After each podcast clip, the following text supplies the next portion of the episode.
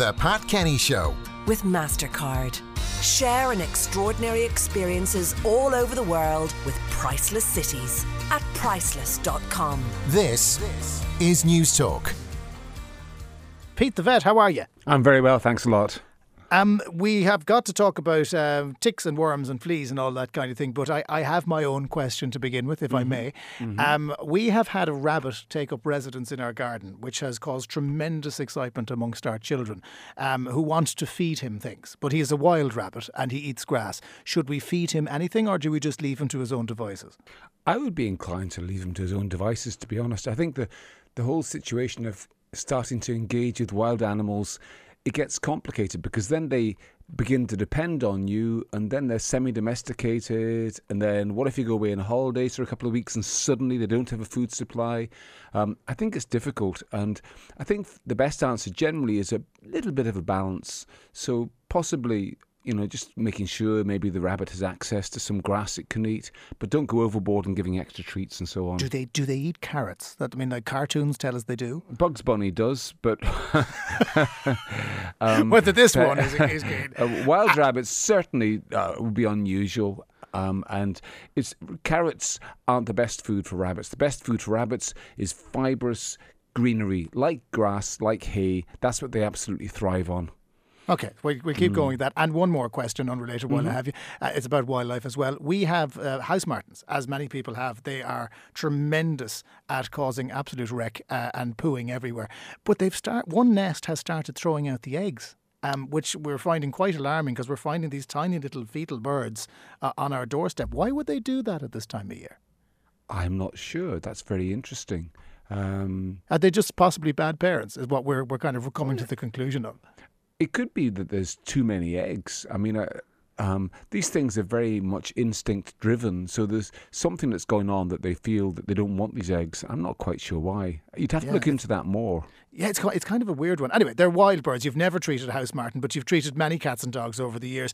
And probably the most common thing that people pop into your clinic with is worms or fleas and asking how you can get rid of them. And they're they're hmm. fairly minor ailments, but for the animals they can be quite serious. Well, the, the big issue with worms in particular is that they can cause very serious illness in animals, but they can also cause serious illness in humans, especially in children. And those two reasons are why it's so important to have an effective worm control program if you've got pets. And to be honest, most people don't have an effective worm control program because it's very easy not to. It's very easy to make mistakes. Um, you can go and buy stuff, let's say in a supermarket, you might go, oh yeah, my, my dog needs wormed, I'll buy a wormer.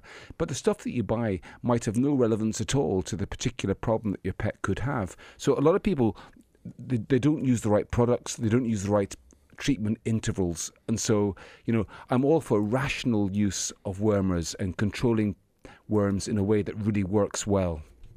Yeah, and and look, uh, can humans pick up worms from Yeah. from animals? Well, and, and if so, that's that's a problem for everybody. Yes, the particular worm that humans can pick up from animals from is, is the the dog and cat roundworm. And this is very common, especially in puppies and kittens. And what happens is, if if humans basically, um, dog poo and cat poo contains worm eggs. If pets haven't been wormed often enough, and those worm eggs, they're actually not dangerous immediately. They have to sit in the environment for two or three weeks. But once they've been incubating in the environment, if we humans eat those um, if you like, the the ripe worm eggs. What happens is they go into our What a intestines. beautiful description. Ripe worm eggs. Um, what happens is they go into our intestines, then they hatch. They go into our into our bloodstream, and they settle in different parts of our body. Now.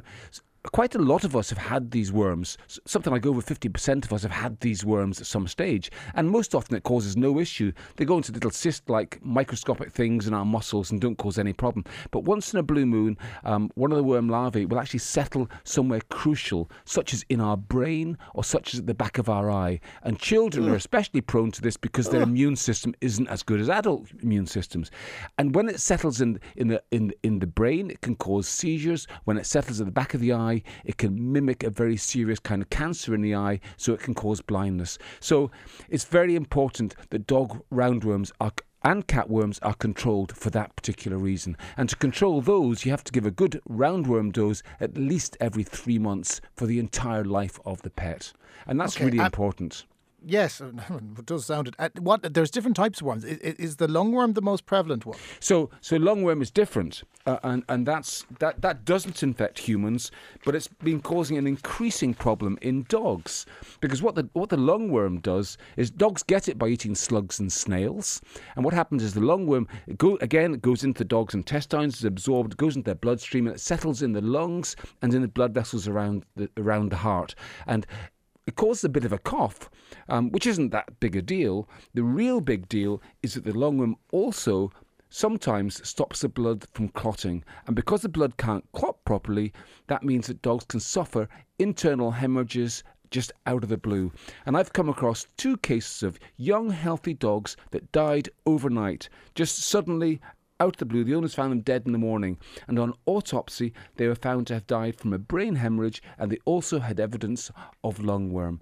And that's the real okay. problem. Um, So the- do treat your dogs. Treat them seriously. the thing is that you, to, to treat to get to prevent lungworm, you have to use a monthly treatment every month, either a Hmm. spot-on product or a tablet. And if you don't do that, and your pet is eating slugs and snails, then your dog is at risk. So that's the of- problem. Lots of listeners have texted in questions, and you're doing a Facebook Live. Uh, Mm-hmm. It's facebook.com forward slash news talk FM. So you'll go through all of those questions there. And if anyone has a question for you, they can go to that. Mm-hmm. listener says, That friendly rabbit will be full of fleas. Uh, keep your children away from them. That rabbit has no interest in coming near us. I can tell you that because uh, he's gone at the first time anyone coming out. But Mac in County Clare, um, Mac may have the answer to my um, house martin uh, crisis, if we can call it that. Mac says I re- the reason the house martin threw the eggs out was the heat lately. It's possible that the hmm. eggs overheated. And was there any chance the house martin nest was built against a black gutter? And the answer is that's exactly what it was. That's Um, and- interesting. And, and that could be the reason why. And I know that there was fewer around this year, which was something to do with the weather over Africa wasn't as pleasant or as warm uh, as it could have been, and as a result of that, um, it, it was uh, it was a challenge. Look, Pete, you've lots of questions coming in, there, which we'll get you to uh, in a little bit. But uh, thank you very much for joining us, Pete the Vet, as always. Thank you.